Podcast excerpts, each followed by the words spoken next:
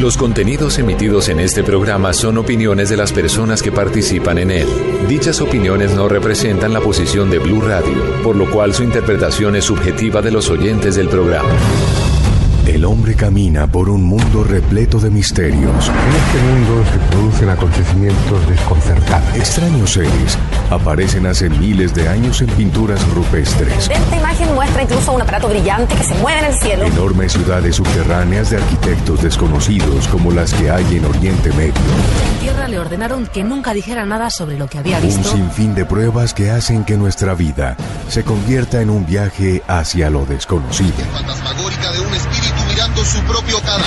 Blue Radio abre un espacio para la investigación de fenómenos sobrenaturales. Uno de los astronautas se acercó al cráter y dijo, ya están ahí. Para que repasemos los hechos más insólitos de la historia, para que nos adentremos en las nuevas fronteras de la ciencia. Formado por un equipo de periodistas que les llevará hasta lo inexplicable. Luna Blue, periodismo de misterio en la radio colombiana. Luna Blue, por Blue Radio, la nueva alternativa.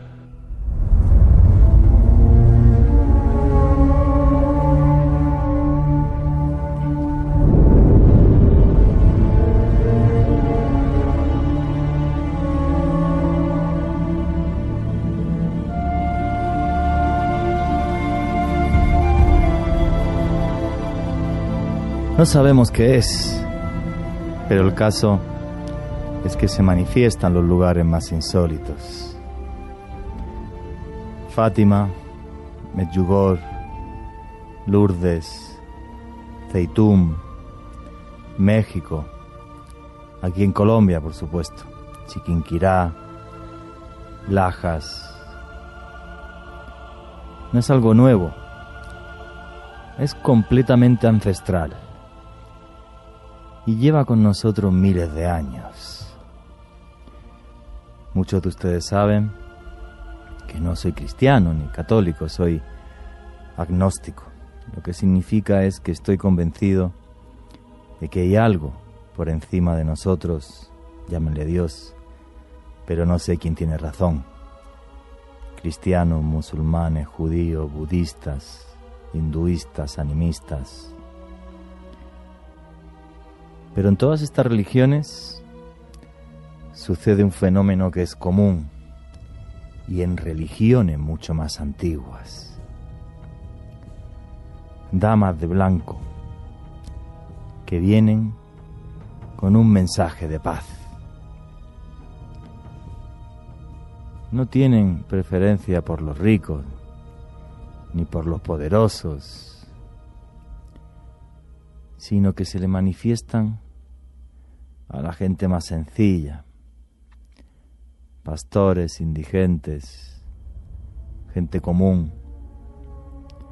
En algunas ocasiones incluso nos deja un mensaje,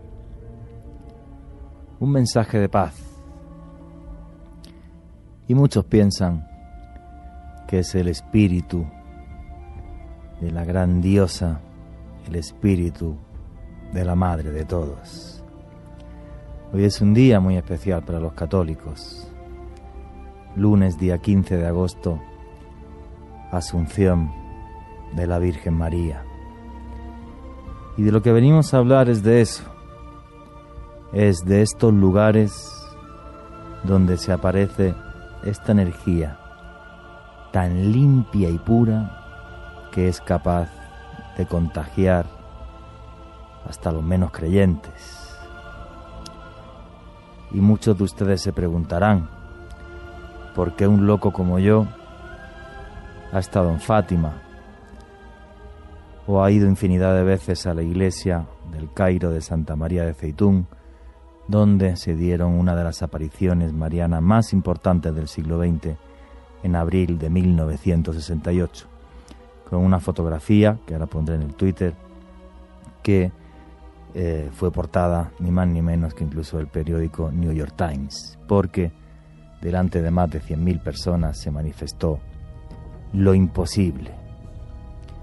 Pues voy a estos lugares porque, repito, no soy cristiano, sí creyente en que hay algo por encima de nosotros, No soy una persona nada sensitiva, pero en estos lugares hay una sensación de paz capaz de inundar a cualquier ser humano. Y eso me parece maravilloso. Y cuando estuve en Fátima, que era muy niño, o sobre todo cuando voy a Santa María de Ceitún, a mi manera de mi forma, pero siempre enciendo velas. Y a mi manera de mi forma, acabo rezando.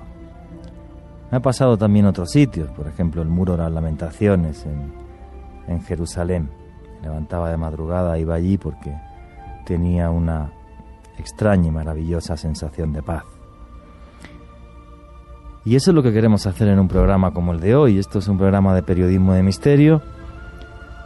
Aquí encima de la mesa tengo un libro, El retorno de la diosa, Rodrigo Restrepo Ángel, lunático, ha estado varias veces con nosotros y además tiene un subtítulo muy interesante, Las apariciones de la Virgen, la diosa madre, Gaia y el despertar de la conciencia.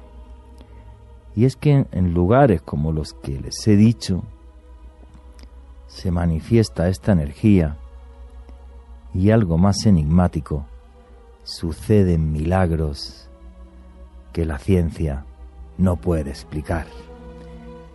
Buenas noches, lunáticos. Mi nombre es Juan Jesús Vallejo y esto es Luna Blue, periodismo de misterio en la radio de Colombia. Abrimos ya la puerta del misterio para todo el país, para Bogotá, Barranquilla, Neiva, Villavicencio, Cartagena, Cali, el eje cafetero, Medellín, Boyacá, el norte del valle. Todas las preguntas y cuestiones que tengáis sobre esto, lo que queráis opinar, mandarnos fotografías, en el numeral Luna Blue, repito, numeral Luna Blue, porque si no, no podemos leer vuestros mensajes. Ahí, pues comentarnos también si habéis tenido, por ejemplo, experiencias en este tipo de lugares. Mi nombre es Juan Jesús Vallejo, mi Twitter es arroba Juan. Vallejo, por si también me queréis hacer cualquier pregunta o cuestión.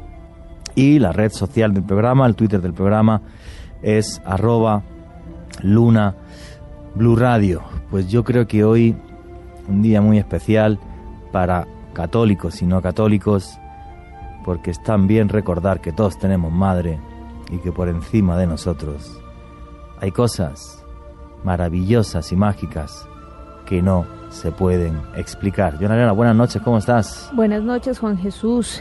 Como usted dice, para los que creemos en la Iglesia Católica, para los que llevamos esta religión, hoy es un día muy especial por la celebración que se vive que se plasma en esta religión el día de hoy.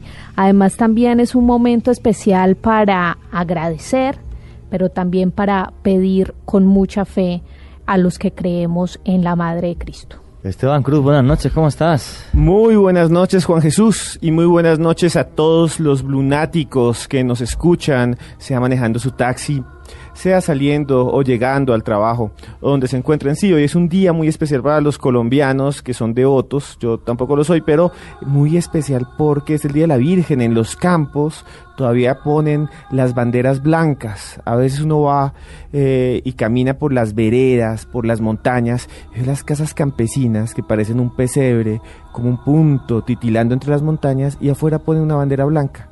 Es la bandera de la Virgen.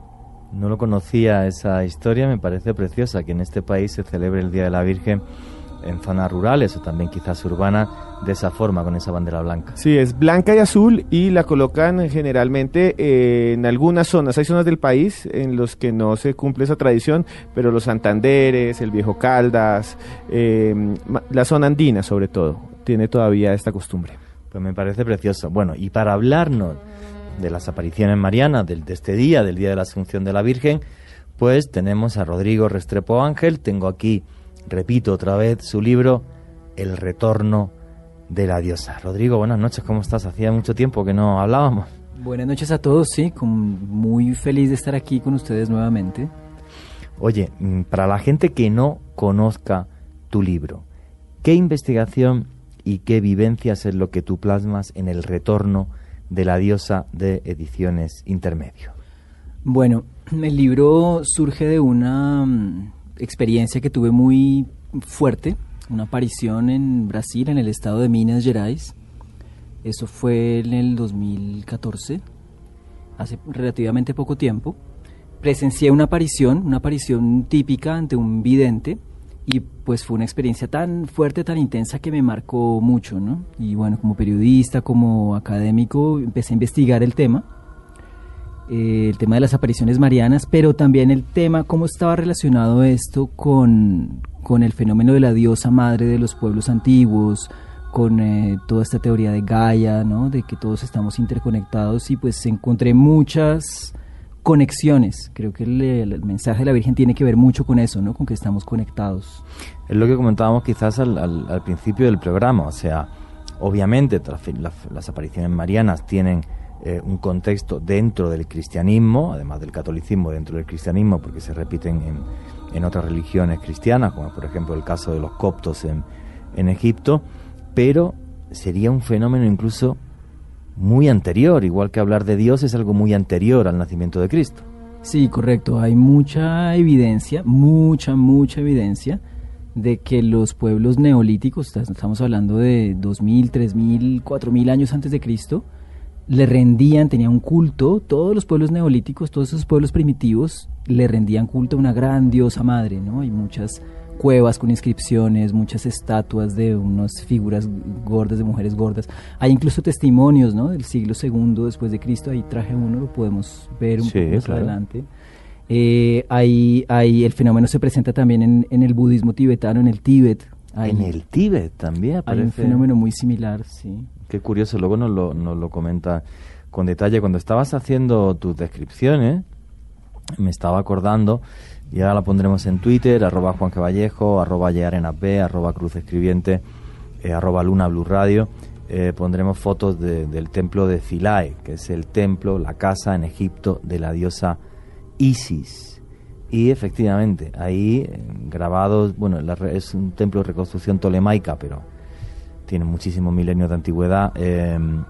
se puede ver perfectamente, pues, a la diosa Isis cómo le da el, pecho a, su hijo Horus, que además es una iconografía que muchos piensan que dentro de la parte cristiana, pues antropológicamente vendría de ahí porque ese niño eh, no es un bebé en sí, sino que es un niño un poco más formado de lo normal. Entonces en la iconografía cristiana, si uno analiza las imágenes de, de la Virgen con el niño, el niño no siempre aparece de una forma como si fuera un bebé, total y absoluto, sino un poco eh, más mayor, exactamente igual que aparece miles de, años antes en, el templo de Philae, eh, casa de la diosa Isis, lo cual no es de extrañar porque la primera escuela de catecismo de la historia eh, de Pantaneo se creó en Alejandría, en Egipto, en el siglo I después de Cristo. O sea, es bastante, bastante lógico y bastante sensato.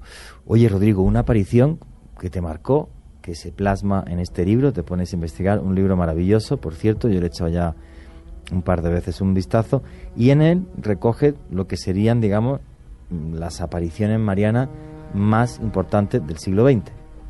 Sí, intento hacer más allá, incluso más allá del siglo XX, ¿no? Porque está, digamos, la aparición de Guadalupe, está la primera aparición de la Virgen del Pilar, esas apariciones muy antiguas a los, a los indígenas, por ejemplo, la isla de Tenerife, ¿no? La isla, las primeras apariciones y unas de las más importantes son a pueblos indígenas y la Virgen se aparece como una indígena o como una mujer de digamos de color casi negra, ¿no?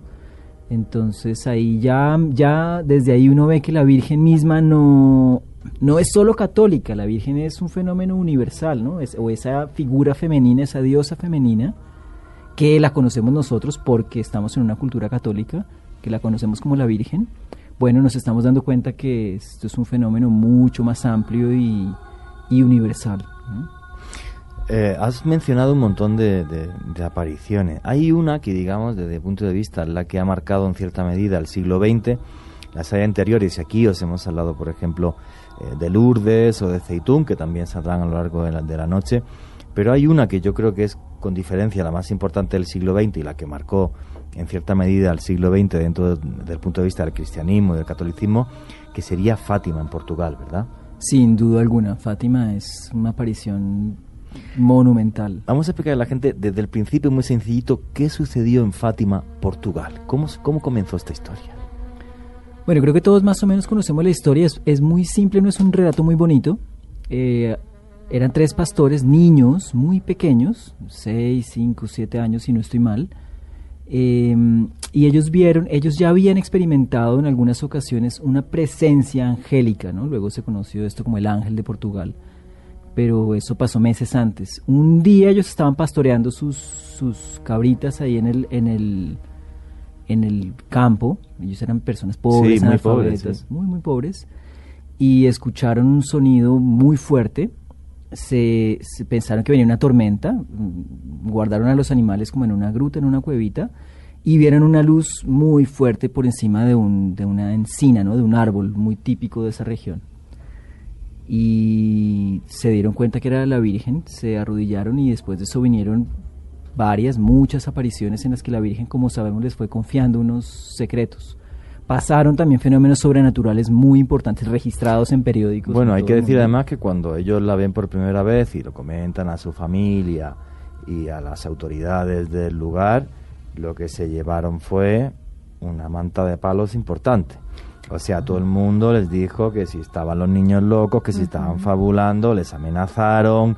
Eh, no fue una historia fácil para, para, para ellos. O sea, fue una historia eh, muy, muy compleja, efectivamente, muy, muy compleja. Sí, Juan Jesús, miren, esos niños se llamaban Lucía dos Santos, que tenía 10 años y que estaba acompañada por dos primos, Jacinta y Francisco, que tan solo tenían 6 años. La aparición empezó en el año de 1916 o se dio en el año de 1916 y digamos que la primera vez que ellos pudieron visualizar esta imagen, ella, esa mujer tan bella, con esa luz que siempre se destaca en este tipo de apariciones, les dijo que ella les iba a enseñar unas oraciones, unas oraciones bastante específicas que se las iba a ir eh, recordando y dando para que ellos pudieran pedir por la conversión de los pecadores.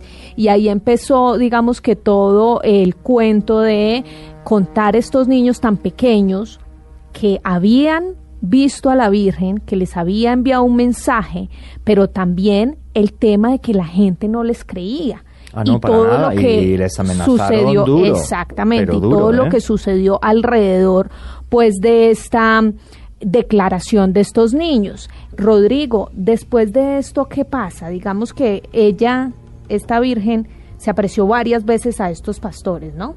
Se apareció varias veces, sí. Sí, juraría que fue en concreto, eh, fue seis veces las que se, les aparece, eh, una vez al mes, tras de, tras, se aparecía siempre los días 13. Sí. sí. Era siempre los días 13 de cada mes, la Virgen se les aparece seis meses eh, y los niños hubieran acabado mm, muy mal, por no decir peor, salvo que lo que sucede es que el 13 de septiembre de aquel año, en lo que juraría que fue la última aparición, eh, lo que sucedió fue algo realmente total y absolutamente excepcional. No, perdón, fue el 13 de octubre, no el 13 de septiembre. Fue la última fue el 13 de octubre y lo que sucede en ese día es que 70.000 personas, repito, 70.000 personas vieron como en un día total y absolutamente nublado se aparece un sol. Repito, total y absolutamente nublado. Se aparece un sol, estaba lloviendo, ese sol se empieza a mover. Hay momentos en los que describen los testigos que ese sol baja muy muy cerca de lo que es la Tierra, que es cuando se dan incluso pues escenas de pánico. La gente sale corriendo uno de los testimonios que leí hace muchísimo tiempo, yo llegué a conseguir incluso hasta los documentos de la curia de, Portugal de esto, y había testimonios muy impactantes porque había gente que decía que cuando esa esfera de luz bajó, estaban completamente empapados y se secaron. pero no se quemaron. Algo súper extraño. Dicen que la, la noche anterior a, la, a, la, a esa última aparición, a la sexta aparición, en Europa llovió toda la noche. O sea, el suelo estaba muy mojado. Recordemos que no había tantos medios de transporte Ah, no, como tenemos nada. ahora. Y menos en esa zona de Portugal. La gente llegaba a caballo, llegaba a pie, llegaban mulas, ¿no? Y todos llegaron mojados, empapados. Y luego de este milagro del sol, como se lo conoce, ¿no? Sí. Dicen que el sol, unos cuentan que se puso plateado, otros cuentan que emitía rayos de miles de colores, eh, otros dicen, lo sintieron como caer hacia la tierra, ¿no? La gente se arrodilló y al final del milagro del sol todo el mundo estaba seco. Sí, y eso, yo recuerdo leer esos testimonios y eran tremendamente impresionantes. Entonces, Fátima, eh, en, en ese primer momento, se empieza a convertir ahí en el, en el gran, la gran aparición mariana eh, del siglo XX. Y fijaros que me juraría que hay uno o dos milagros, no hay más reconocidos en Fátima, si los hay, ¿eh? no tiene nada que ver con Lourdes o otros sitios. Eh, pero claro, es que 70.000 70.000 personas vieron, vieron una cosa que era completamente imposible. Completa y absolutamente imposible. Eso fue lo que realmente hizo que, que- que lo- el tema de Fátima eh, fuera un revulsivo eh, tremendo, pero tremendo, tremendo. Y luego, los tres famosos secretos que la Virgen le dio a los niños. Tres secretos que además se cumplieron. No sé si Rodrigo conoce un poco el, tema de, de los secretos. Sería, eh, Tenía que ver, uno tenía que ver con la conversión de la Unión Soviética. efectivamente, uno decía que el comunismo un día iba a llegar a, a su fin. Y muchos conectan es, esa primera profecía con la, con la aparición de la Virgen de, la Virgen de Medjugorje. Sí. Que tiene que ver con eso directamente. Efectivamente, la Virgen de Medjugorje, que es un fenómeno actual, creo que ya se habló aquí en, en Luna Blue, que es un fenómeno impresionante. Cuando se apruebe, que se aprobará algún día, será Seguro, tanto seguro más sí. importante que Fátima y Lourdes. Posiblemente Es- sí. es actual, sigue ocurriendo, millones de millones de personas lo han experimentado. Allá también hay danzas del sol, milagros del sol, bueno, muchos fenómenos muy interesantes. Eh, muchos dicen que esa primera profecía tenía que ver con las apariciones en Medjugorje, ¿no? Que son... Sí. son- Sería el fin del comunismo, que se cumplió. mm, Eh, otro de los secretos eh, que también se cumplió era una gran guerra entre los hombres, que fue la Segunda Guerra Mundial, y luego el famosísimo tercer secreto de Fátima, que es algo que se ha conocido hace pocos años, no mucho, que estuvo eh, muy guardado eh, por el Vaticano. No sé si los que me estáis escuchando sabéis que cuando se nombra un, papa nuevo, conforme se le inviste y se le da pues, la túnica blanca y todo esto, pues en esos primeros días se le, ya, se le da una llave de un cofre con ciertos secretos a los que solamente tiene acceso eh, el Papa. Entonces ahí, en ese cofre, estaba, por ejemplo, pues el tercer secreto de Fátima. Igual que el Papa tiene acceso al secreto archivo vaticano, que un día podríamos hablar de él y que vinieran incluso sacerdotes, porque es secreto entre comillas, secreto porque no sabemos el contenido, que existe sí, que además tiene 7.000 legajos eh, con escrituras de cosas que sucedieron hace miles de años. O sea, eso está en el Vaticano. Hay hasta un tour turístico, creo que puedes entrar al archivo secreto. Lo que no tienes derecho es a consultar ninguno de los de los 7000 de los 7000 legajos, lugar donde siempre están trabajando un montón de traductores. Bueno, pues lo- los tres secretos sería uno, el fin del comunismo, se cumplió. Otro, una gran guerra, la Segunda Guerra Mundial, se cumplió. Y el tercero lo relacionan con el atentado que sufrió Juan, Pablo, Pablo II, aunque todavía sobre esto hay, hay una, una cierta controversia, digamos. ¿no? Hay Sí. gente que piensa todavía que el tercer secreto tiene un sentido, digamos, mucho más profundo relacionado con otros tipos de ataques que puede llegar a sufrir la Iglesia. Sí, Juan Jesús, estos secretos, como usted bien ha hablado, eh, estuvieron guardados y el tercero, imagínese, eh, lo sacó Juan Pablo II a la luz Sí. cuando estaba vi- viva incluso Lucía, de, la, ul- la última, la- fue la última en fallecer. sí. la última en fallecer y eh, lo dio a conocer, eh, lo pasó de alguna manera por Radio Vaticana en su momento y es a, a veces incomprensible el texto. Yo tengo aquí parte del Sí. texto y vean, por ejemplo, dice, y vimos en una luz inmensa que es Dios, algo semejante a como se ven las personas en el espejo. Cuando delante pasó un obispo vestido de blanco, tuvimos el presentimiento que era el Santo Padre. Vimos varios otros obispos, sacerdotes, religiosos y religiosas subir una escabrosa montaña. Ese es, por ejemplo, una parte del tercer mensaje. Es que todos son tremendamente crípt- crípticos en el sentido en el que, vamos a ver, yo creo que los testigos cuando están ante algo así, están en un límite entre esta y otra realidad. Entonces el tipo de visiones que tienen, pues es eh, muy, muy metafórica. O sea, es como una especie de alegorías a cosas que van a suceder, pero no las describe con detalle, sino de esta manera, como a través de sensaciones. Sí, se parece muchísimo a las revelaciones, por ejemplo, que están en el Apocalipsis, porque son Sí. textos que son metafóricos, que no nos dicen directamente, el 3 de noviembre de 1900 Pasará tal, esto. eh, va a salir eh, de la Tierra una bola y todos van a morir. No, dicen cosas como esta. Vea, voy a volver a leer otro pedazo para que escuchen. Dice, eh, vimos varios caballeros y señoras de distintas clases y posiciones. Bajo los dos brazos de la cruz estaban dos ángeles, cada uno con una jarra de cristal en las manos, recogiendo en ellos la sangre de los mártires y con ellos irrigando las almas que se aproximaban a Dios. Fíjate, y ahora vais a pensar que estoy loco. Pues a lo mejor también se puede, se puede relacionar un poco con esto que está pasando del ISIS. Yo no sé vosotros, yo estoy aterrado, por ejemplo, con lo que ha pasado en Francia, que degollen a un sacerdote. Me parece tal bestialidad y tal brutalidad y tan tremendamente injustificado. O sea, que, bueno, ¿no? O sea, yo espero que nunca llegue esa confrontación entre, entre cierta parte del mundo islámico y el mundo cristiano. me parecería muy absurda en pleno siglo XXI. Pero sí es cierto que cuando estabas leyendo el texto, pues me ha venido a la mente, por ejemplo, pues, pues el tema de Francia, ¿no? Bueno, no el tema de Francia.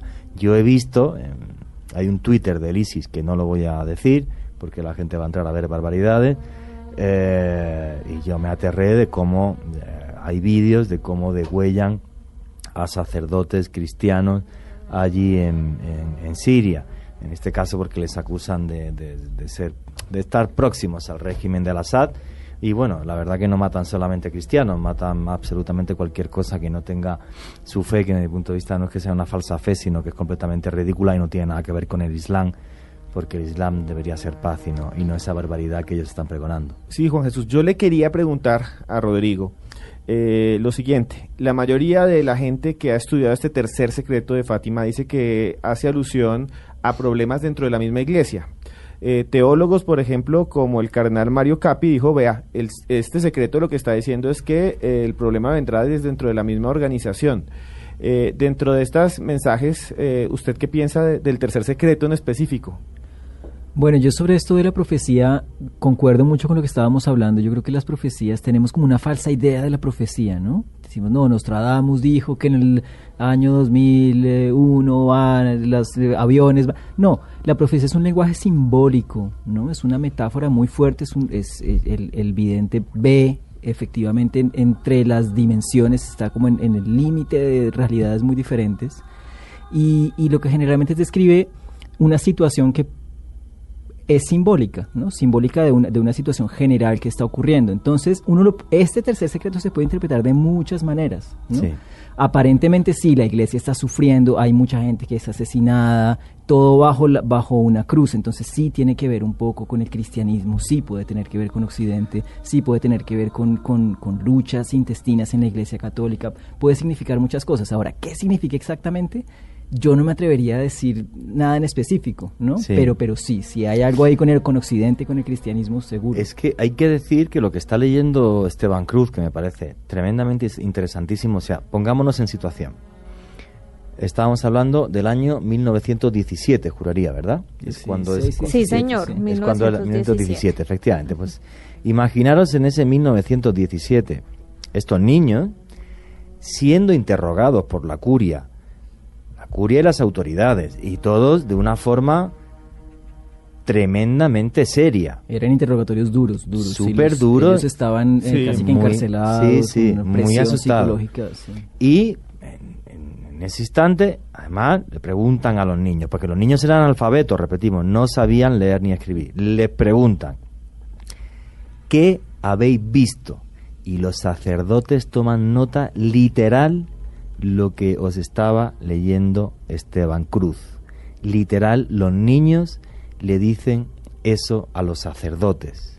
Y mire, Juan Jesús, hay unas partes de ese mensaje que son bastante interesantes, eh, pero ya mismo estoy viendo que en el, con el numeral Luna Blue nos están escribiendo mucho los lunáticos. Sigan, por favor, escribiendo con el numeral y escuchen esto. El Santo Padre, antes de llegar allí, atravesó una gran ciudad, media en ruinas y medio trémulo. Con andar vacilante, apesadumbrado por el dolor y la pena, iba orando por las almas de los cadáveres que encontraba por todo el camino. No, es terrorífico, es el tercer secreto y es, y es terrorífico. Y poneros en situación, y a mí lo que me fascina de esto es, ¿alguien piensa que los tres pastorcitos analfabetos se pusieron de acuerdo para poder hacer esto y luego además cuando sucede el fenómeno del sol delante de 70.000 personas, yo creo que la historia es total y absolutamente real y además que sigue encerrando misterio. Por eso el tema de Fátima es tan fascinante. Si es verdad que hay que tener en cuenta también que en todas las profecías el, el mensaje es completamente simbólico. A mí no hay libro que más me fascine que el Apocalipsis porque es como un libro de ciencia ficción, pero que es parte de la Biblia y es la revelación que le hace un, arcángel a San Juan en la isla de Patmos, en la actual Turquía. Voy a decir algo que puede sonar extraño, pero no es por ser sacrílego, es como, si han hecho películas muy buenas sobre la pasión de Cristo, si imaginan una película sobre el Apocalipsis sería increíble. O sea, eh, pero sería muy difícil. Muy difícil. Es muy difícil. Y con la tecnología que tenemos, es que es increíble. Pero bueno,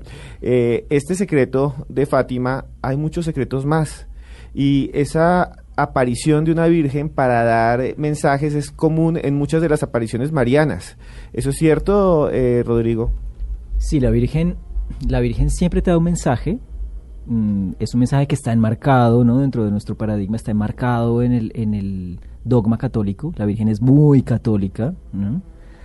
Sin embargo, la Virgen misma como, como aparición es también un mensaje, ¿no? Hay algo que está pasando, ¿no? Hay una señora vestida de blanco, coronada de estrellas, ¿no? Con una luna bajo sus pies, que se está apareciendo desde hace por lo menos 500 años, así con una frecuencia muy...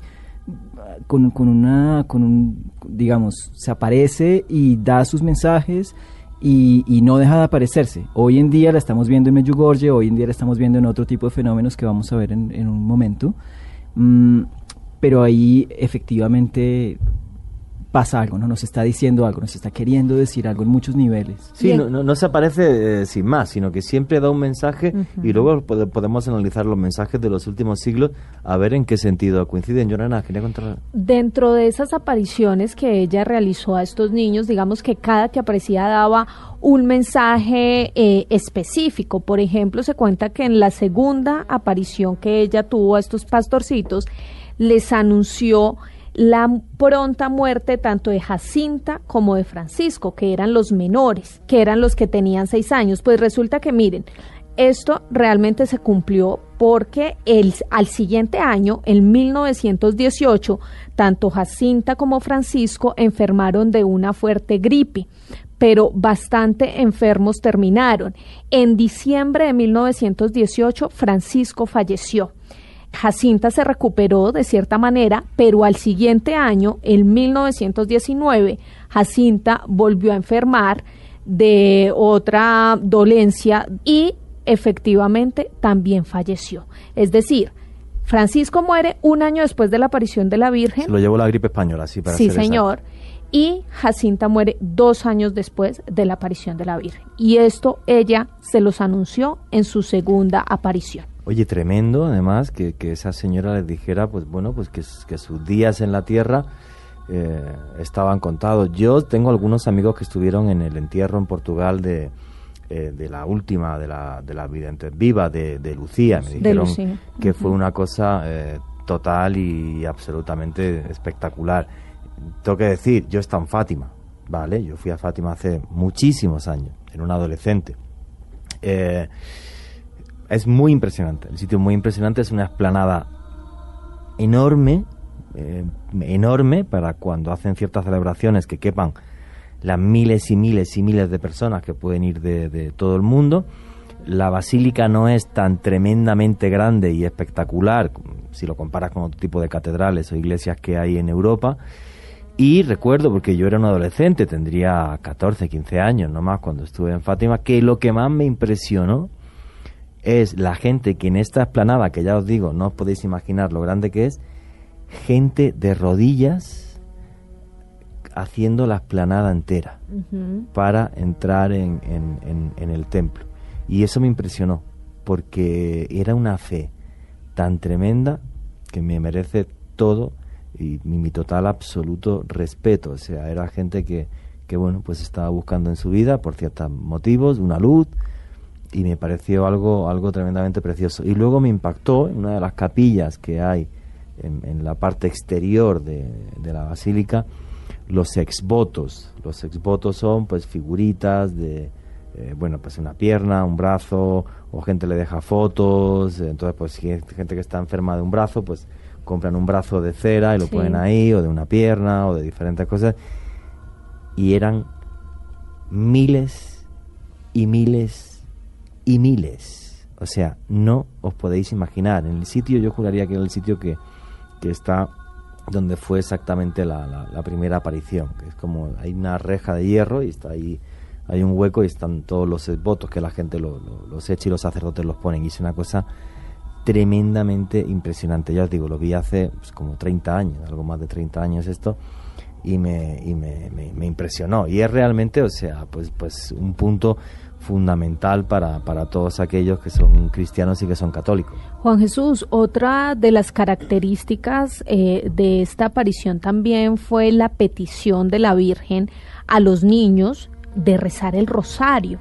Y me parece que esto, Rodrigo, es muy común dentro de todas las apariciones marianas. ¿Es así? ¿Será que el rosario, cuál es el mensaje que tiene para que siempre la Virgen solicite eh, la oración del rosario? Si la Virgen, si recordamos, la, una de las más importantes apariciones de la Virgen fue en la Edad Media, cuando ella le entregó el rosario, ella misma, ¿no? Digamos que ella misma trajo el instrumento del rosario y se lo dio a San Simón Stock. Eso fue en, eso fue en Inglaterra. Entonces, eh, ella misma da el mensaje, digamos, yo como lo veo es un poco, un poco como lo dice el Papa Francisco, ¿no?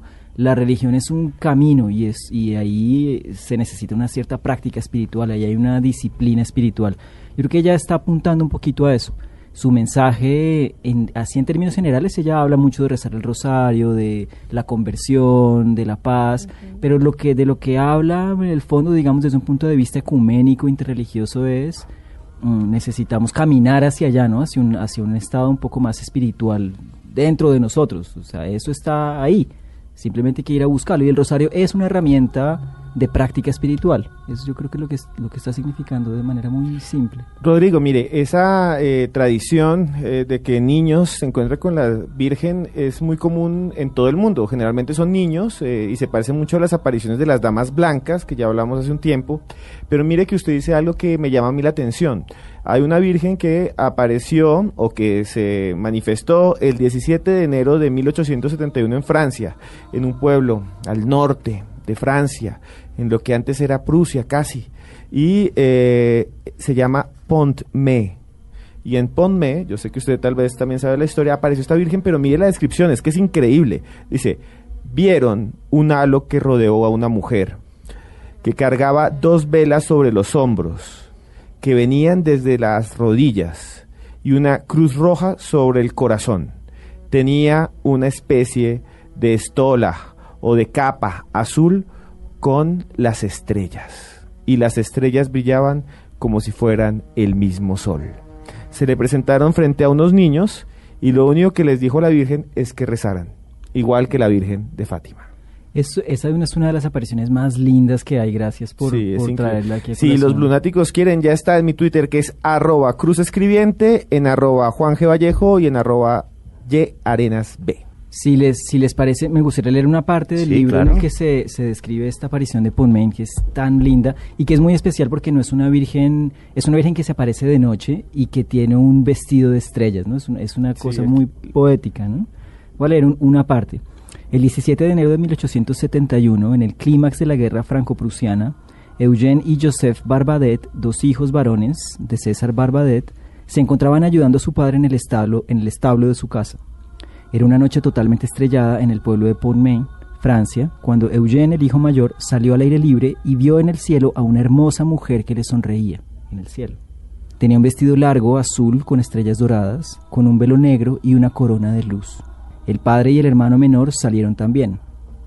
El niño podía ver a la señora, pero el hombre no. Salió la esposa de César, Victoire, que estaba en la casa, pero ella tampoco podía verla.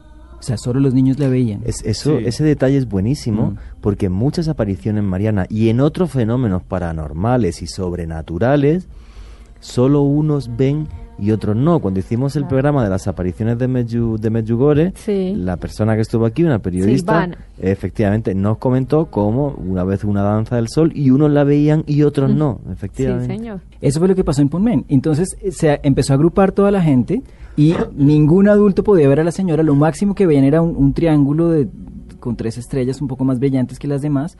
Mientras los niños la veían, veían una mujer esplendorosa que les eh, extendía los brazos con un rostro hermoso en medio de la noche. O sea, el, el vestido de ella era la noche, ¿no? Es también la Sí. dama. la dama de Es que es increíble, ¿no? La, la representación. Un vestido azul que tiene dibujadas estrellas que brillan como soles. Así lo dijeron. Y hay una cosa interesante, un crucifijo rojo. Todavía, como en la foto que les acabamos de colgar, se coloca ese crucifijo y es el Cristo de Nuestra Señora de allá, donde aparece al Cristo completamente eh, pintado de ese color, bermejo. No, es que son fenómenos sobrenaturales realmente eh, eh, impresionantes. Yo tenía aquí también ahora mismo en la mano el libro de, de Rodrigo y, por ejemplo, cuando hablábamos de la danza del sol en, Fátima, en, en el diario Orden, lo que dice literal es esto, el sol en un momento rodeado por una llama escarlata y en otro por una llama amarilla y púrpura, pareció girar en un movimiento extremadamente rápido y por momentos pareció soltarse del cielo y aproximarse a la tierra irradiando un fuerte calor, que es lo que comentaban los testigos. o sea, Impresionante. sí, Y le tengo otra de, se nos, pasa, nos pasó también a hablar de Fátima, no en la última, sino en la penúltima aparición, el, quin- la quinta aparición, también ocurrió un fenómeno paranormal muy interesante. Eh, había no había 70.000 sino 30.000 personas cada día, o sea, cada día llegaban miles y miles de personas más. En esta todavía no había 70.000, pero a pleno mediodía y con el cielo totalmente despejado, la luz del sol se oscureció, parecía como una especie de eclipse. Era, era un, un oscurecimiento leve pero notorio. Y un globo luminoso apareció ante la multitud y se deslizó desde el oriente hasta el occidente. Una nube muy blanca rodeó al árbol y a los pastores, y entonces una lluvia de pétalos blancos cayó del cielo sobre la gente y se disolvió antes de tocar el suelo. Increíble. No, cono- no conocía, eh, no conocía ese detalle de la penúltima aparición de Fátima, me parece tremendamente espectacular. Fátima es tremendo. Este, este fenómeno de las lluvias de pétalos se conoce mucho, eh, digamos, las personas que están familiarizadas con las mariofanías, con las apariciones, saben de este fenómeno, ¿no? Es como una especie de, de nieve o de pétalos que caen, la gente los ve, casi que los siente, pero después nadie los puede recoger, ¿no? Son unos pétalos que están como en otra...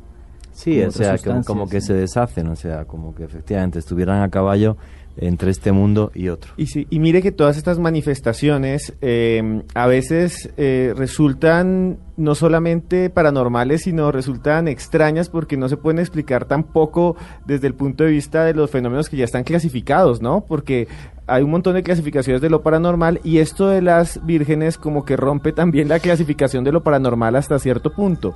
Porque yo recordaba, había un libro, no sé Juan Jesús, tú lo debes conocer más que yo, que alguien escribió que se llamaba Los ovnis de Fátima. Sí, Y, y lo que él mismo decía es eh, ovnis por objeto volador no identificado Sí. que aparecen en, en las revelaciones y en lo que la gente vio, pero eso no tiene nada que ver con los ovnis. eh, No, es- sería diferente. O sea, yo, yo lo explico porque sí ha habido grandes ufólogos, investigadores de esto que han publicado libros de apariciones marianas, eh, algunos muy polémicos. Vamos a ver.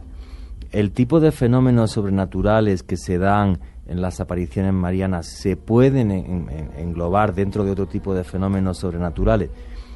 Sí, ¿En, en qué sentido lo explico? O sea, cuando aparece pues un ser de luz, pues eh, en, en ciertos fenómenos, como por ejemplo los fenómenos poltergeist, también la gente ha visto seres de luz. Cuando me estaba describiendo ahora mismo Rodrigo Restrepo, que aparecen unos pétalos, eh, pues para psicología se conoce como el fenómeno de aporte. Aparece un, un- un objeto o algo físico que no estaba ahí, incluso puede llegar a desaparecer. Si están tipificados dentro de otro tipo de fenómenos sobrenaturales. Ahora, el conjunto de todo ese tipo de fenómenos en uno solo, ¿vale? Con ese tipo de revelaciones y de esa forma, eso solo, solo, solo se da en las apariciones marianas. Por eso estos libros, que además vendieron mucho en los años 70 eh, y 80, pues, eh, bueno, pues eh, yo creo que, que, que enfocan el fenómeno de un punto de vista bastante parcial, pero eso sí, vendieron un montón. Sí, Juan Jesús, la verdad es que estas historias son realmente asombrosas y sobre todo las experiencias que se vieron allí. Yo, por ejemplo, no conocía lo de los pétalos, no tenía la menor No, idea de lo que nos contó Rodrigo. Es Eh, realmente maravilloso y en la hermoso. segunda hora les vamos a comentar más historias, vienen Sí, cosas señor. muy parecidas y que pasaron también en Colombia y Rodrigo nos tiene muchas más. Y sobre todo para hablar también de la fiesta de hoy, de la Asunción de María, que no la hemos eh, Descrito. mencionado mucho, exacto, Que descrito es que algunos... superinteresante. Sí, y que algunos eh, quizás no conocemos mucho sobre esta fiesta o esta celebración. Y sigan tuiteando, ahí están las fotos de ustedes y gracias. Bueno, pues termina ya esta primera hora, llega el Voces y Sonidos, las noticias, continuamos en Luna Blue. Luna Blue, periodismo de misterio en la radio colombiana. Luna Blue, de lunes a jueves a las 10 de la noche por Blue Radio, la nueva alternativa. Los contenidos emitidos en este programa son opiniones de las personas que participan en él. Dichas opiniones no representan la posición de Blue Radio, por lo cual su interpretación es subjetiva de los oyentes del programa. El hombre camina por un mundo repleto de misterios. En este mundo se producen acontecimientos desconcertantes. Extraños seres aparecen hace miles de años en pinturas rupestres. Esta imagen muestra incluso un aparato brillante que se mueve en el cielo. Enormes ciudades subterráneas de arquitectos desconocidos como las que hay en Oriente Medio. En tierra le ordenaron que nunca dijera nada sobre lo que había Un visto. sinfín de pruebas que hacen que nuestra vida se convierta en un viaje hacia lo desconocido. fantasmagórica de un espíritu mirando su propio cadáver. Blue Radio abre un espacio para la investigación de fenómenos sobrenaturales. Uno de los astronautas se acercó al cráter y dijo, ya están ahí. Para que repasemos los hechos más insólitos de la historia, para que nos adentremos en las nuevas fronteras de la ciencia.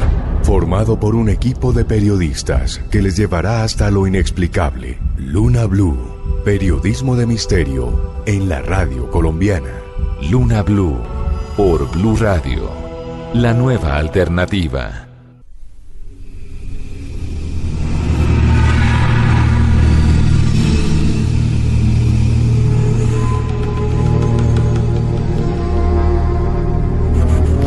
Continuamos en Luna Blue, periodismo de misterio en la radio colombiana. Y la verdad que impresionado con algunos de, lo- de los testimonios y de textos antiguos que estábamos leyendo, con algunos de esos mensajes que se llevan repitiendo siglos y milenios, con esta figura de luz que nos ha acompañado desde que el hombre es hombre y que hace que este mundo esté realmente repleto de misterio.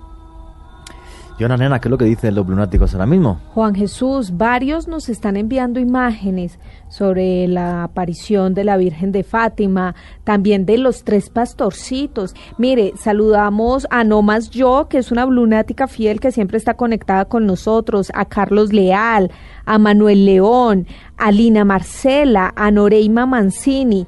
También por aquí está Adriano Campo, que siempre está con nosotros, y Andrés 1927, que es un lunático que nos envía todos los días fotografías de los temas que trabajamos. Sí, y también está Dragonfly, que siempre se encuentra allí. Edison Giraldo, que todo el tiempo nos pregunta cosas. Saludos a Jesús, arroba Rosero Jesús 2. A Winston también que siempre participa con nosotros, a Wilman Andrés Avenda, también está por acá Eglet Karen Castro, que también se convirtió en una blunática fiel. Y no puedo dejar de mencionar a una de las lunáticas que casi nunca mencionamos y es porque es tan fiel que eh, pues siempre está ahí. Muchas gracias por seguirnos, Natalie Firesoul.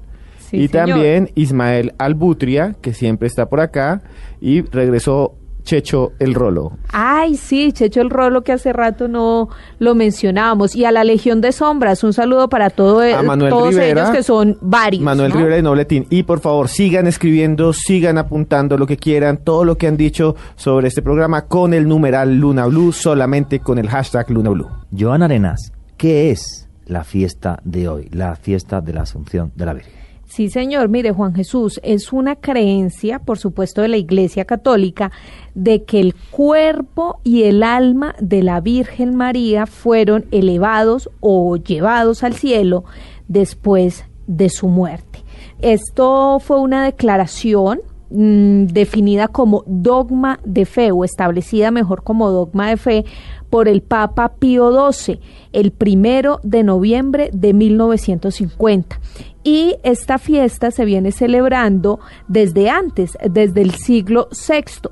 Pero aquí Rodrigo me va a ayudar también con ese tema y es que eh, digamos que llegaron varias cartas al Papa pidiéndole que declarara una fecha especial para esta celebración eh, y además para que la designara como dogma de fe. ¿Es así, Rodrigo? Sí, realmente, pues tenemos que tener en cuenta que con las apariciones, sobre todo las de Lourdes y Fátima, pues la Virgen se convirtió en algo así como una estrella de rock. O sea, era más famosa que los Beatles, que eran más famosos que Jesús, ¿no? Como decían ellos. Pero la Virgen era, tenía, o sea, era, un, un f- el fervor popular por la Virgen que todavía se mantiene. Sí, en sí. ese momento era, pues, una cosa monumental. Pues resulta que al Papa Pío XII le llegó una petición con 8 millones de firmas. 8 millones de firmas, wow. Y es muy interesante porque fue un, un- una dogma, ¿no? Una bula papal, un, un dogma establecido por la Iglesia, que no fue decidido por el, por el clero ni por los teólogos, sino que fue en respuesta a esa petición popular. La, efectivamente, la gente estaba pidiendo que se le diera un, un- un lugar un poco más digno a la Virgen María, ¿no?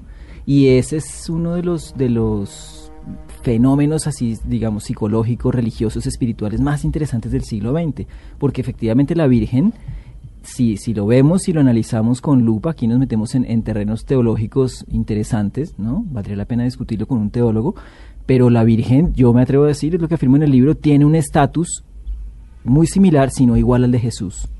Fue eh, eh, concebida de manera inmaculada, ese es el dogma de un siglo antes, la inmaculada concepción de la Virgen, y resulta que como Jesús ascendió en cuerpo y alma al cielo. Y también es una intercesora entre los hombres y Dios, digamos que cumple, para efectos prácticos, cumple las mismas funciones, es, es, tiene una función como de dio- diosa, por eso se habla del retorno de la diosa. En tu libro, sí, realmente es que la, la figura eh, de la Virgen María es tremendamente venerada y la gente le tiene eh, muchísima fe. Quizás porque en cierta medida reencarna un arquetipo que está con nosotros desde hace miles y miles de años, como comenté, por ejemplo, eh, que sucede en este templo de Egipto, en el, en el templo de Philae. Bueno, a nivel antropológico, cuando uno estudia lo que es y lo que significaba el templo de Philae en la antigüedad para que nos hagamos una idea. El templo de Philae está en una pequeña isla en el, lago Asuán eh, y eh, efectivamente en la antigüedad para ir a este templo tenías que mojarte, pasabas por agua. ¿Qué es lo que le hacen a uno para que sea cristiano? Bautizarle. Las abluciones, que es utilizar el agua de forma religiosa con un simbolismo, muy posiblemente nacieron en esta zona muy, muy al sur de Egipto. Otra curiosidad de este templo, el, el- el templo de Philae está en lo que los antiguos egipcios llamaban el país de Kush, que significa el país de la gente de la cara quemada, es el lugar donde vivían los nubios y siguen viviendo los nubios. Otro de los misterios que se relaciona con el templo de Philae, aparte de que las iconografías son similares en muchos templos cristianos, es el famosísimo fenómeno de las vírgenes negras, de las vírgenes de tez negra. Entonces, una de las teorías eh, que hablaría del por qué existen este tipo de vírgenes es porque el templo, el- o sea, el culto a la diosa Isis se expandió por todo el Mediterráneo.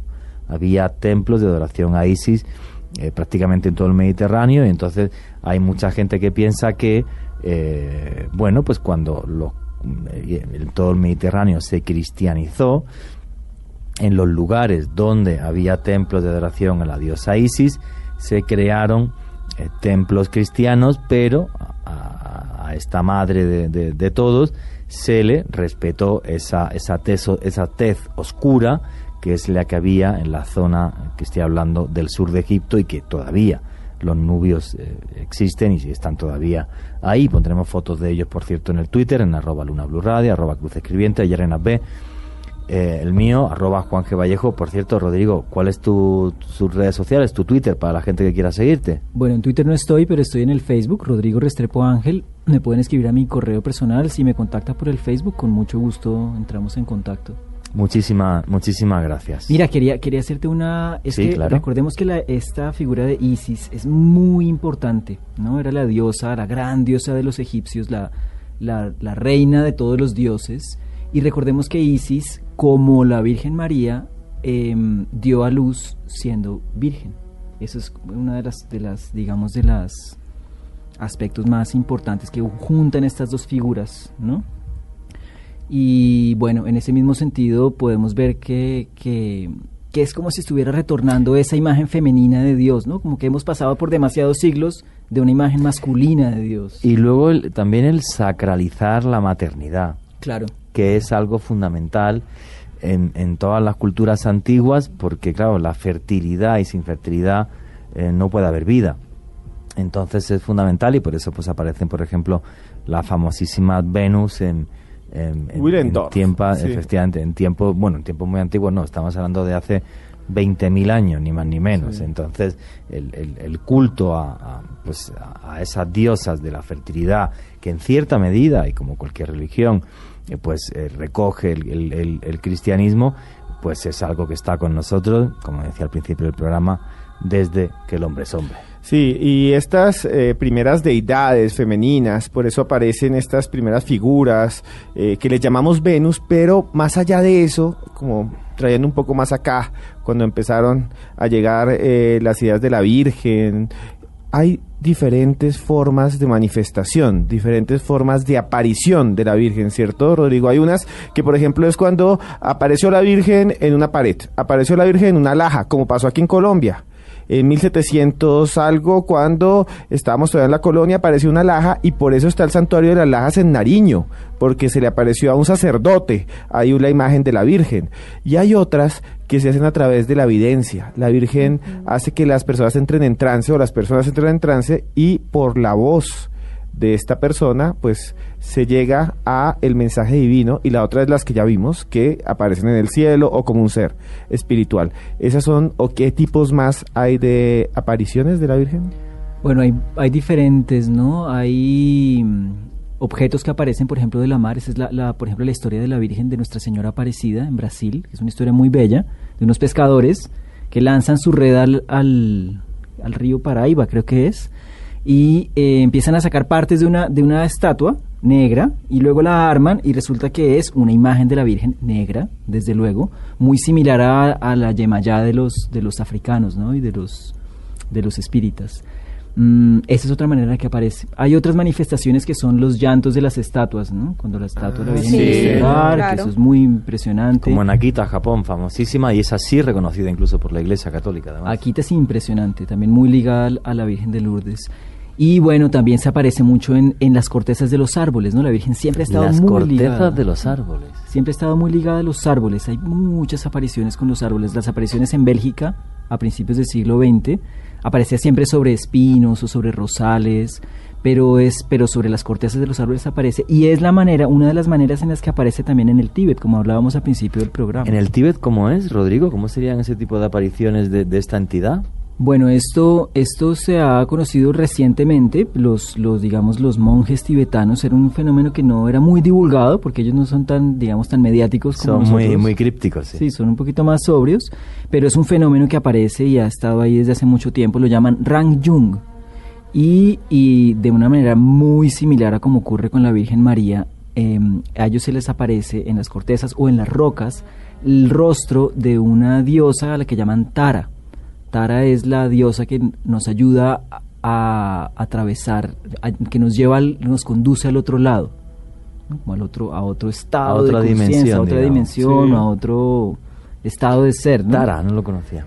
Tara, Tara es muy importante para los budistas y este fenómeno que ellos le llaman Rang Jung significa despertamiento, un, un concepto muy interesante. Pero ocurre, ocurre tanto en Tíbet como ocurre en Akita, como ocurre en Ruanda, como ocurre en Latinoamérica. Como ocurre acá, porque hay una noticia de julio 23 de este año, imagínense, en Guerrero, en México, en el estado de Guerrero, en una población que se llama Tecpan, ha aparecido la Virgen en una palmera. Y tiene la forma, pues, de la Virgen, eh, aunque también muchos vemos lo que queremos ver. Y fue noticia en todo México, ya mismo la fotografía en arroba Luna Blue Radio, arroba Juan G. Vallejo, arroba Yarenas B y en mi Twitter arroba Cruz Escribiendo. Y no solo en México, Juan Jesús y Esteban, porque recuerden que en mayo de este año, también en Florida Blanca, Santander, una virgen que está en una calle de este pueblo se dice que lloró, tenía lágrimas en su rostro. Esto fue una noticia que conmocionó, por supuesto, a todo el pueblo de Florida Blanca. Eh, los medios de comunicación sacaron esta noticia y los sacerdotes de la región también estuvieron allí para establecer si esto era un milagro o no, porque esto es todo un proceso. Digamos que hay muchas apariciones, como dice Esteban y como nos explicó Rodrigo, la Virgen se manifiesta de diferentes maneras, pero no todo es aprobado por la Iglesia. Eso es. Lo resumo muy sencillo. Hay apariciones que se consideran sí canónicas, o sea que la Iglesia las reconoce como total y absolutamente reales, y otras sobre las que no se pronuncia. Sí. Que el que no se pronuncie, porque la Iglesia Católica en ese sentido hace muy bien y es muy reservada para llegar a, a reconocer una aparición, no significa que no sean reales. Significa que la Iglesia no las reconoce. Yo hay un caso que me viene a la mente porque es que lo investigué muchísimo. Es un caso, bueno, conocido a nivel mundial que hay en mi país, que es en Garabandal, al norte de España. Pues hubo una aparición famosísima. Lo, bueno, los vídeos son tremendamente impresionantes, donde hace ya varias décadas, y en las que cuatro niñas, si me no recuerdo eran cuatro niñas, pues entraban en trance y era increíble porque estaban de repente en el pueblo en la iglesia, en cualquier sitio, y subían la montaña eh, de espaldas, eh, sin ver, como en un estado de trance increíble, con una rigidez fuera de, de lo normal. Ya os digo, los vídeos son increíbles, yo he hecho ese camino varias veces hacerlo de espaldas sin caerte, ya os digo yo que no es absolutamente nada fácil, y muchas veces también de rodillas sin que sufriesen ningún tipo de herida. Eh, los reportajes que yo llegué a hacer sobre, sobre esto en, mi época de reportero, un testimonio, jamás, jamás, jamás lo olvidaré, y es, eh, bueno, pues un médico eh, que fue allí, enviado por la iglesia y también por el Estado, porque no se sabía qué es lo que estaba sucediendo.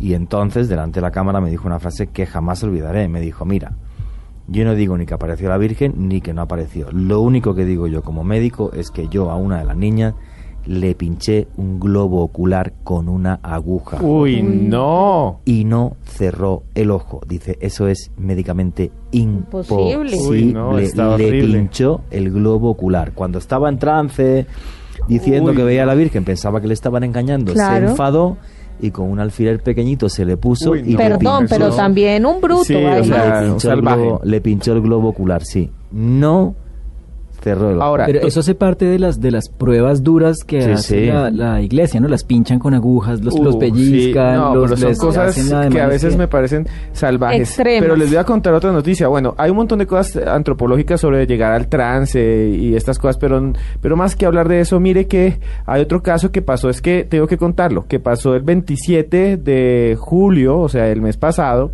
de este año, en Honduras. El cardenal de Honduras, el cardenal, o sea, es la máxima autoridad de la iglesia en ese lugar, en ese país, dijo que estaba pasando algo raro en una iglesia de una universidad y que estaba pasando porque había mucha violencia y que eso hacía que una estatua de una virgen llorara. Y sucedió en el campus Jesús Sacramentado de la Universidad Católica de Ciguatepeque, en Honduras. Y hay un video y lo impresionante es que no llora agua, llora sangre. Y es otra de las manifestaciones. Y hay un video, pues lo vas a poner en arroba cruz escribiente que podamos verlo todos los lunáticos. La verdad que es un fenómeno que es tan tremendamente complejo y tan tremendamente fascinante. Eh, también, igual que hay apariciones canónicas y no canónicas, hay apariciones marianas en otro tipo de cristianismo, como por ejemplo es dentro del mundo ortodoxo. Yo os he comentado muchas veces ya aquí en el programa que uno de los sitios, de mis sitios favoritos, es una iglesia muy pequeñita que hay en el Cairo que se llama Santa María de Zeitún, donde desde mi punto de vista se dio una de las apariciones marianas más importantes del siglo XX. Las apariciones marianas coptas y además los coptos desde el punto de vista de, de, desarrollar lo que es el cristianismo escrito, digamos, serían los cristianos más antiguos que existen en el mundo, ya os digo, siglo I después de Cristo. Eh, por ejemplo, en las apariciones marianas coptas nunca hay videntes, nunca hay una persona que da un mensaje o que se pone en contacto, jamás. Simplemente aparece una figura de luz. El caso es que lo que pasó en abril de 1968, que es que pues es un barrio muy humilde. El barrio de Zeitún es un barrio muy popular del Cairo y en Egipto la miseria, eh, cuando yo hablo de la palabra miseria, pobreza en África es una dimensión más, ¿vale? Eh, bueno, pues, eh, pues, pues una tarde de aquel abril de 1968, un mecánico estaba arreglando, pues en un taller de autobuses, para ser exacto, estaba arreglando un autobús, ve una, lo que él entiende que es una señora que hay encima de la, de la iglesia, sale gritando, sale el sacerdote, a que aquella, aquella mujer desaparece, sucede a los pocos días el primer milagro y es que aquel mecánico le tenían que amputar un dedo por gangrena, no se lo amputaron y lo que hizo tremendamente famoso a Santa María de Zeitún es que hay un, fotógrafo que sí le da tiempo a una de las apariciones a sacar la cámara poner el trípode y de noche, que es muy difícil hacer una fotografía de noche, los que entendáis de fotografía eh, lo sabréis, le dio tiempo a fotografiar aquella figura encima de las cúpulas de la catedral. Esa foto fue portada New York Times, una foto que siempre llevo en mi cartera, en, el bolsillo, eh, y desde mi punto de vista no hubo ningún mensaje. El, bueno, Nasser, que era en aquel tiempo el presidente del país, tremendamente comunista además, eh, bueno, pues mandó em, cortar la luz del Cairo de la ciudad entera. ¿Vale? Porque estaban en un momento que estaban muy cerca de una guerra civil entre cristianos y musulmanes. A él esto le desborda porque va en medio de comunicación de todo el mundo. Se juntaban en la calle más de 100.000 personas. ¿eh? Y un día, recordarme que haremos un programa con amigos míos que estuvieron allí cuando niños y que lo vieron y más describían eh, exactamente igual. Primero se veían como una especie de palomas de luz luego había una especie de olor a incienso y luego dicen que apareció una figura de luz de una señora que movía las manos, envuelta en una especie de paño sedoso eh, blanco. Eh, bueno, pues el fotógrafo que hizo esta fotografía con todos los informes médicos encima de la mesa, que tenía eh, muy reducida la movilidad del brazo izquierdo, bueno, recuperó la movilidad, hubo un montón de milagros, la Iglesia Católica también llegó a ir, nunca se demostró fraude alguno y sin electricidad en todo el Cairo, aquello se volvió a aparecer. Estuvo haciéndolo durante dos años, pero la fecha nunca se sabía, no como en Fátima, que era todos los días 13 de cada mes. No, allí era de repente pues cuando sucedía, ¿no?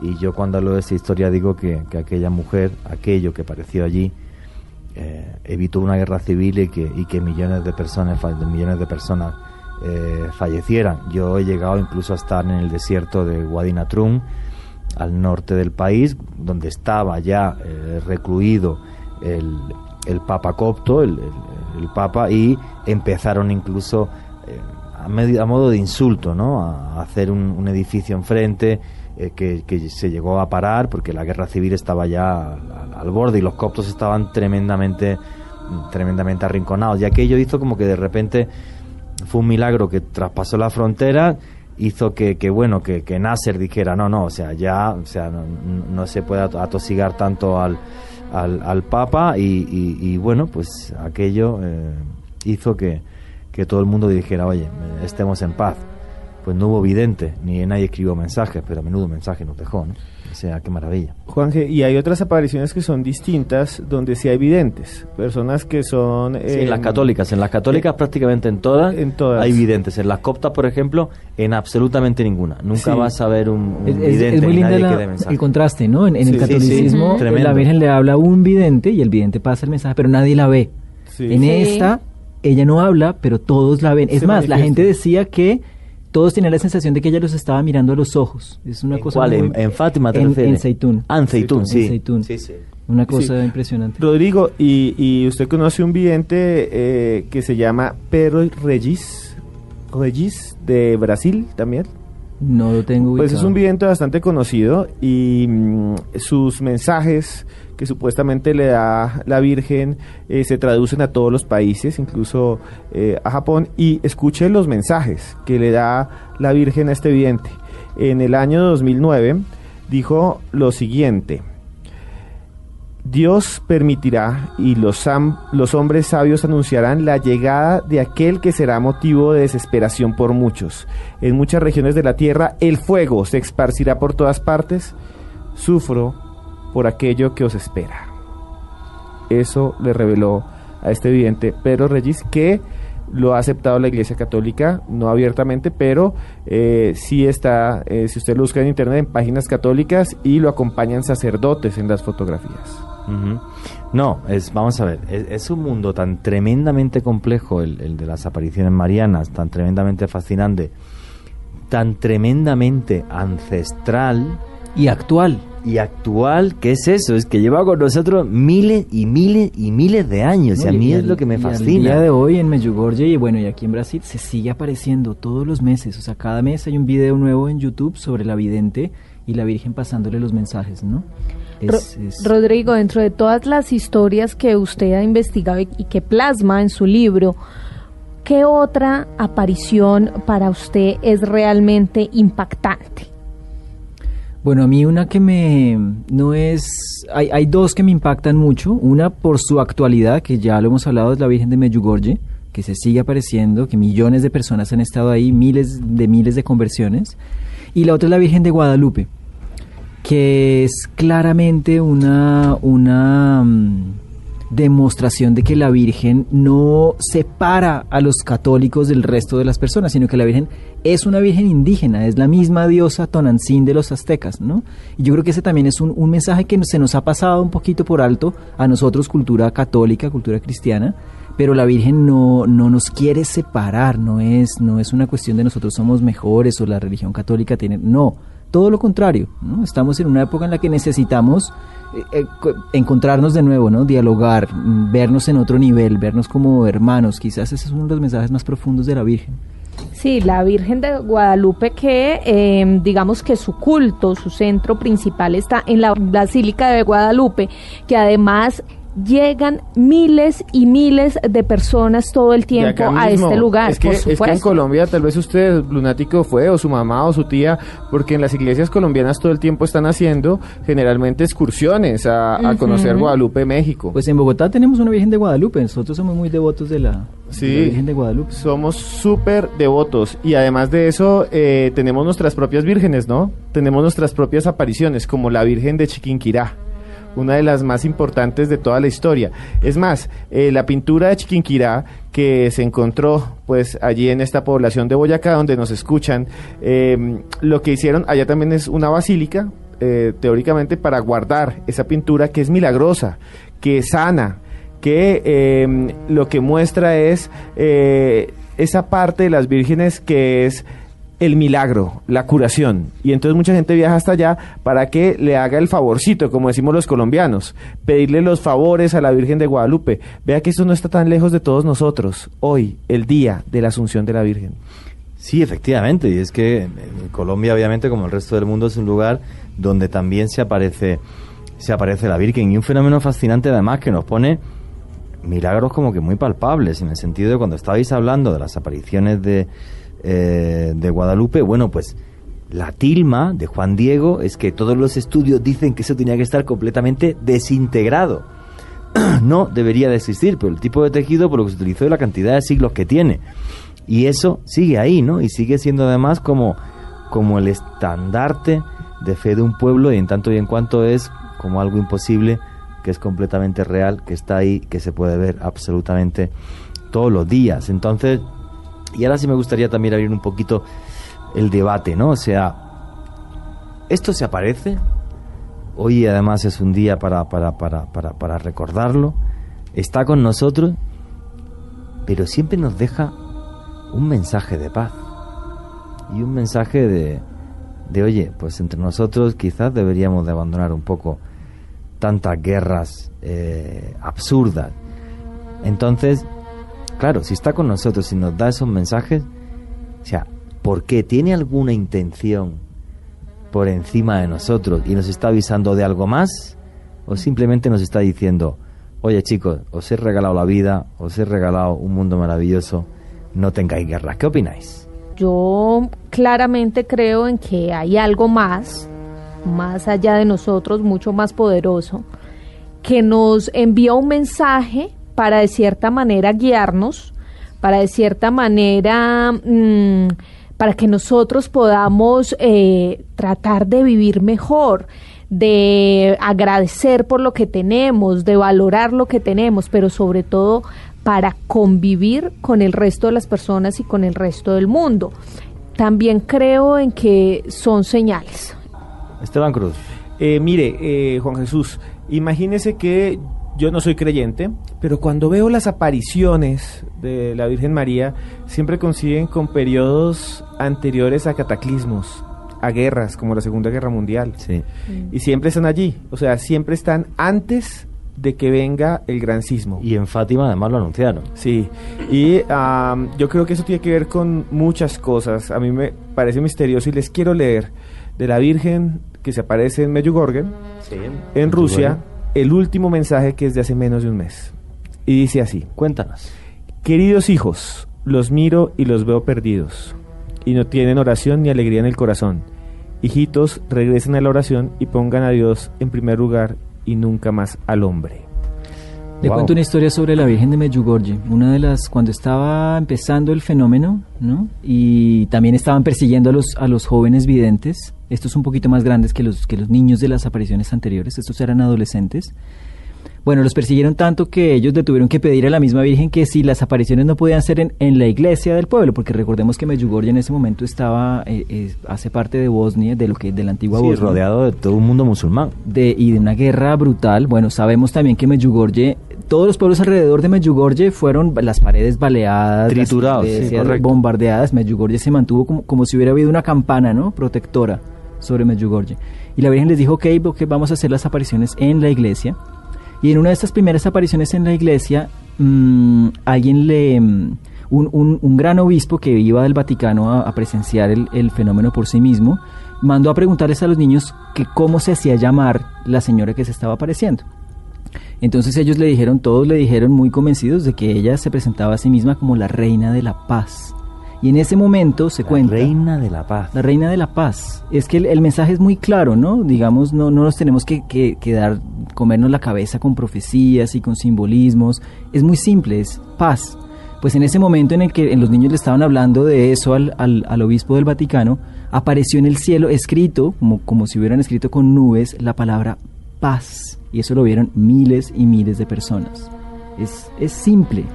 Wow, que a lo mejor efectivamente, lo que qué buena reflexión la que está haciendo Rodrigo Restrepo Ángel. O sea, estamos intentando analizar una serie de textos muy crípticos, porque muchas veces las visiones son crípticas, pero quizás el mensaje se puede re- resumir claro. de una forma total y absolutamente clara. Bueno, yo quiero decir una cosa. em, lo he dicho antes en el programa, yo he estado infinidad de veces en Santa María de, de Ceitún. Eh, no soy creyente. Y muchas veces las veces que he ido al Cairo, que he ido con, con otras personas, pues eh, bueno, pues yo voy y digo, el que quiera que venga, yo voy a ir, o sea, está claro. Y, he ido con- con muchos amigos míos que tampoco son creyentes. Tenías que verlo salir del templo. No te lo vas a creer. O sea, salen igual con una sensación de paz y dándole vueltas a la cabeza de qué sucede aquí y qué pasa aquí y qué sitio tan especial y madre mía lo que sentí. Gente cero creyente, pero cero, cero. Pasa en Lourdes todavía, ¿no? Yo, conozco, yo no he estado en Lourdes, pero conozco a varias personas que salen tocadas, profundamente Sí, sí, tocadas. Es, Sí. Hay otras manifestaciones que no son solamente cuando uno va eh, y entra en un lugar donde estaba la Virgen o algo así, sino otras que son muy personales, ¿no? Hay una actriz colombiana que se llama Margalida Castro. Ella dice que ella no creía en nada y un día en la casa eh, se acostó y empezó a caer escarcha en la habitación. Y eso está, esa entrevista está en todos los medios. Como los pétalos blancos. Sí, como pétalos blancos, pero como una especie de escarcha. Y ella no era una creyente. Y desde ese día ella dice que está tocada por la Virgen y ahora va La por el mundo. La deberíamos entrevistar aquí un día porque va con un montón de personas que también dicen que vieron la Virgen en Colombia. Tiene un grupo de personas. Bueno, en Colombia hay muchas más apariciones de las que creemos. No están a la luz, ¿no? Hay, hay grupos de evidentes, hay mucha gente que está en contacto directo con, con la Virgen, o bueno, eso es lo que dicen.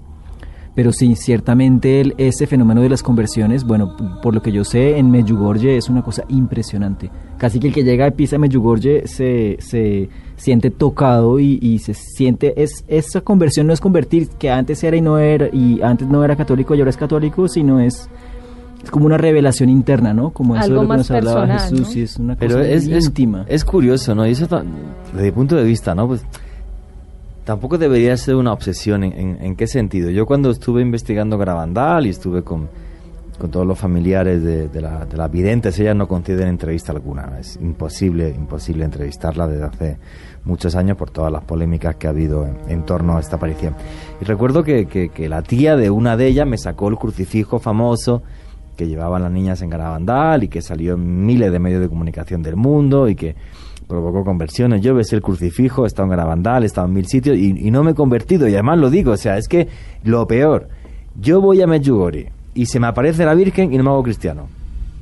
O sea, diría, qué maravilla, qué bonito, qué precioso, o sea, has estado con nosotros miles de años, no sé exactamente qué eres y estoy maravillado, pero es que no, o sea, no en el sentido de que a mí el cristianismo me parece maravilloso y gracias al cristianismo pues tenemos la sociedad que tenemos en el mundo occidental, que yo creo que es la más adelantada de la Tierra, eh, absolutamente el 100% de mi familia eh, es católica, pero por ejemplo, pues, pues pues no, o sea, es que me parece maravilloso el mensaje de Cristo y tal, pero eh, pues pero, pero no, es que no que no María Cristiano, o sea, Sí, pero no, hace, no hace falta. claro, no, seguro. Además, no, no hace falta, ¿no? No, Es se, no se eso, trata de no se trata de eso, es- es- el mensaje es mucho más simple y mucho más profundo. Eso, esa, esa es la vaina. O sea, es que es como, como algo sobrenatural que para mí es total y absolutamente real, que nos dice un, men- un mensaje tan sencillo como, oye, no os olvidéis de, chicos, paz, hagáis lo que hagáis en, en el mundo y en la vida, nos van a suceder tragedias,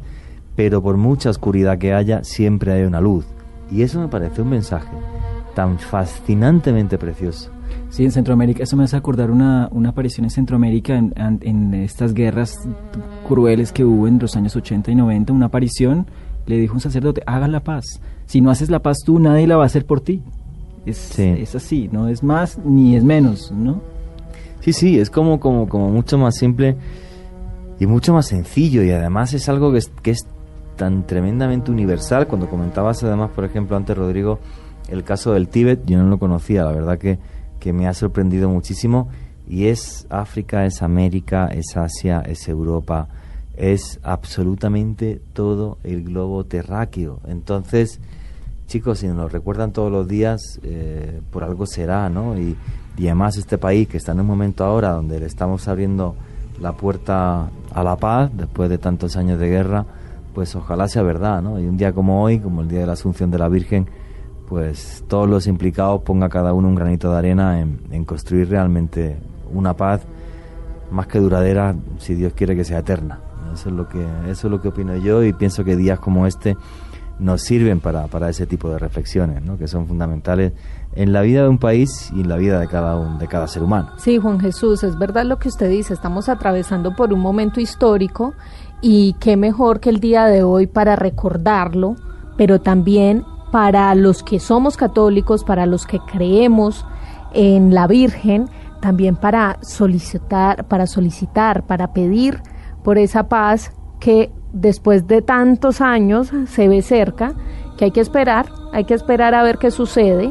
Eh, pero recuerden que la paz no solo llega con el desarme de las FARC ni de los grupos alzados en Cada uno tenemos que poner- Exactamente, es. y eso es fundamental, eso es fundamental. Es es frase de cajón, sí, pero la paz empieza por cada uno de nosotros, la paz empieza en nuestros corazones. Y si nosotros no empezamos a cambiar, a tener más paciencia con el vecino, a mejorar de pronto uno que otro detalle con nuestros compañeros de trabajo, y si no empezamos a edificar la paz interior, pues es muy complicado lograr una paz a nivel nacional. Y además, como pasa en los grandes conflictos, si no puedes perdonar, por lo menos Mm. olvidar. Sí. Por lo menos olvidar. Porque no hay, no hay otra manera. Eh, bueno, chicos, pues hagamos una, una reflexión final sobre, sobre este fenómeno cada uno de nosotros que a mí me parece fascinante. Esteban Cruz. Pues como eh, estaba diciendo Joana, es importante para las creencias de las personas eh, y si usted cree, realmente es increíble este tipo de manifestaciones. La religión siempre mezcla la magia y no la magia en el sentido oscuro, sino de que es algo que rompe la realidad. Y estos son las apariciones de la Virgen. Son manifestaciones que son sobrenaturales, que rompen las leyes de la naturaleza y que están registradas y algunas eh, analizadas y que nos deja con inquietudes. Jonas. Sí, eh, estoy de acuerdo con Esteban en algunas cosas. Eh, nos dejan inquietudes, pero sobre todo deja un halo de misterio. ¿Qué es lo que realmente nos ofrecen o nos quieren decir esas apariciones? Y hay que observar más, estar más atentos porque en cualquier lugar, en cualquier momento, puede suceder algo tan maravilloso como una aparición mariana. Rodrigo Restrepo. Que, Bueno. que hiciste este maravilloso libro, que lo repito otra vez, El retorno de la diosa de Ediciones Intermedio. Yo diría, digamos que repetiría que quizá más que el fenómeno externo, el fenómeno sobrenatural, que es muy interesante, que es fascinante, el mensaje es bien interno, ¿no? Y es, un, y es una inquietud, ¿no? para recoger lo que se ha dicho aquí, es una inquietud interna, ¿no? ¿Dónde, dónde está la paz? Esa sería mi, mi pregunta, ¿dónde está la paz? Sí, buscarla cada uno de, nosotros. Yo lo que quiero decir es, es, es eso, ¿no? Y, y coincido mucho con Joana Arena, eh, porque he recorrido varios, varios de estos lugares. Lo que más me fascina, porque todo el mundo sabe a qué me dedico, cuál es mi profesión y mi vida, es el misterio. Es el misterio que deja, porque yo no lo puedo explicar. Es ya no solamente tremendamente sobrenatural, sino que es un fenómeno sobrenatural que no se le presenta a uno y a dos y a tres. Son miles y miles de testigos. Santa María de Ceitún, más de 100.000 personas. En Medjugorje se contaban el año antepasado 30 millones. Ah, que habían ido allí, sí, efect- efectivamente. En Fátima, 70.000 aquella noche de- del 13 de octubre del año 1917. O sea, que no estamos hablando de una cosa subjetiva de un señor que dice, mira, que vi, que pasó. No, no, no, no. Miles, miles de personas o 30 millones, como está diciendo Rodrigo Restrepo Ángel, ir hasta Medjugorje. Entonces, me fascina, me... No sé si decir, voy a decir una palabra no es adecuada, me inquieta, no, me... Me atrae, puedo decir. Me atrae cuando voy a esos lugares y yo, que soy el tipo menos sensitivo de la humanidad, pues creo percibir cosas que no entiendo, como es ese profundo sentimiento de paz, no siendo yo cristiano. Entonces, me, me- me- me- fascina tremendamente, me atrae. Eh, no he recorrido los lugares de apariciones marianas, de apariciones marianas en Colombia, algún día me gustaría hacerlo, y estoy convencido, fijaros, que sin haber pisado esos lugares voy a tener la misma sensación de paz que tuve en el muro o que tuve en Santa María de Ceitún, en el Cairo, Egipto. Así que, por encima de cualquier cosa de- relacionada con el misterio, hoy es un día para reflexionar, para que pensemos en ese mensaje tan tremendamente sencillo que nos decía antes Rodrigo Restrepo, paz, porque si todos estamos en paz seremos capaces de construir un mundo mejor y todo depende de cada uno de nosotros en los gestos que tenemos cada día con el vecino, con el que nos cruzamos por la calle y con la gente con la que trabajamos. Así que un programa fascinante, espero que hayáis disfrutado tanto como nosotros y ya venimos con la Biblioteca del Misterio.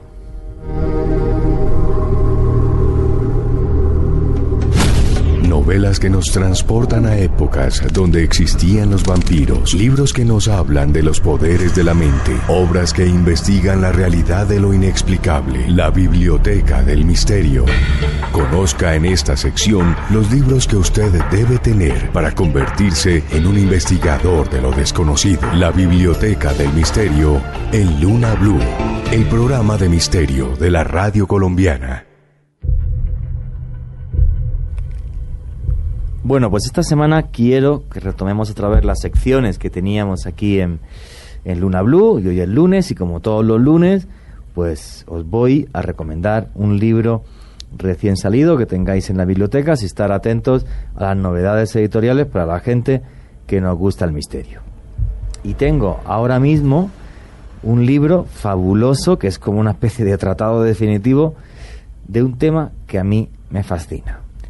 La verdad que yo no he sido espía, pero sí he conocido a varios y he entrevistado a varios. Y ha salido un libro hace muy poquito que se llama La Guerra Secreta. Espías, Códigos y Guerrillas 1939-1945 de Matt Hastings, editorial crítica. Me parece fabuloso. Le he estado echando un vistazo y es, bueno, pues es un repaso a la Segunda Guerra Mundial y a todo lo que hubo detrás de la Segunda Guerra Mundial. Y es que una cosa son las batallas que libran los soldados y otra cosa es la guerra de inteligencia, que normalmente la guerra de inteligencia define lo que luego van a ser las batallas en el campo, en, cada uno de, de los sitios. Y es que realmente la Segunda Guerra Mundial puso las bases de muchísimas cosas puso las bases de lo que luego fue la actual CIA, puso las bases de lo que fue el KGB, de lo que fue el famoso MI5 británico y bueno, pues fue el, el, preludio de ese comienzo de la Guerra Fría y fue también el preludio de las guerras de tecnología que hoy en día tenemos. Los nazis crearon la yo creo que la más fabulosa máquina de encriptación de la historia, la máquina Enigma. Los británicos tenían una, no había manera de descifrar los mensajes y recurrieron a un señor que para solucionar esto puso las bases de la informática moderna. Estoy hablando de Alan Turing. Una vida triste porque al final su homosexualidad fue condenada y su homosexualidad pues produjo eh, pues un final trágico de su vida. Qué pena aquellos años donde no se respetaba la libertad sexual de los demás. Pues lo que os estoy diciendo, en esta guerra secreta que hubo en segunda, la segunda Guerra Mundial se pusieron las bases de todo esto, hasta de la informática moderna, de los computadores que tenemos hoy día en casa y que todos tenemos delante para trabajar, porque los servicios secretos británicos quisieron develar los eh, mensajes que transmitían los nazis a través de Enigma. Pues esta guerra de espía fabulosa es lo que nos refleja este libro, La guerra secreta de Max Hastings. Yo lo estoy viendo, Juan Jesús, es un libro enorme. grandísimo. o sea, que tiene mil, mil, y páginas. Exactamente, además está lleno de fotografías. Está, tiene 789 páginas, pero parece que tuviera 2000 porque la edición está muy bonita. La edición está muy bonita y el formato es grande y hay un montón de fotografías que a ustedes les encantarían. Eh, barcos que se hunden en el mar, explosiones en medio de la guerra y hablan de eh, los avances de la medicina. Gracias a la guerra mundial es que tenemos un montón de avances en cirugía. Si no es porque estaban en los frentes de batalla en todos, desde los frentes nazis hasta los japoneses, hasta los ingleses todos los médicos del mundo estaban en los frentes atendiendo a los heridos. Y ahí avanzaron un montón. Sí, no, luego una cosa, los diferentes tipos de inteligencia según los países. El KGB es radicalmente distinto a lo que luego fue la CIA, el MI5 británico, los servicios secretos japoneses. O sea, algo que la que la gente apenas conoce es que mientras la, la gran carrera de armas de destrucción masiva entre alemanes y, y norteamericano fue crear una bomba atómica, bomba atómica que no crearon los nazis, menos mal, por un error de cálculo matemático.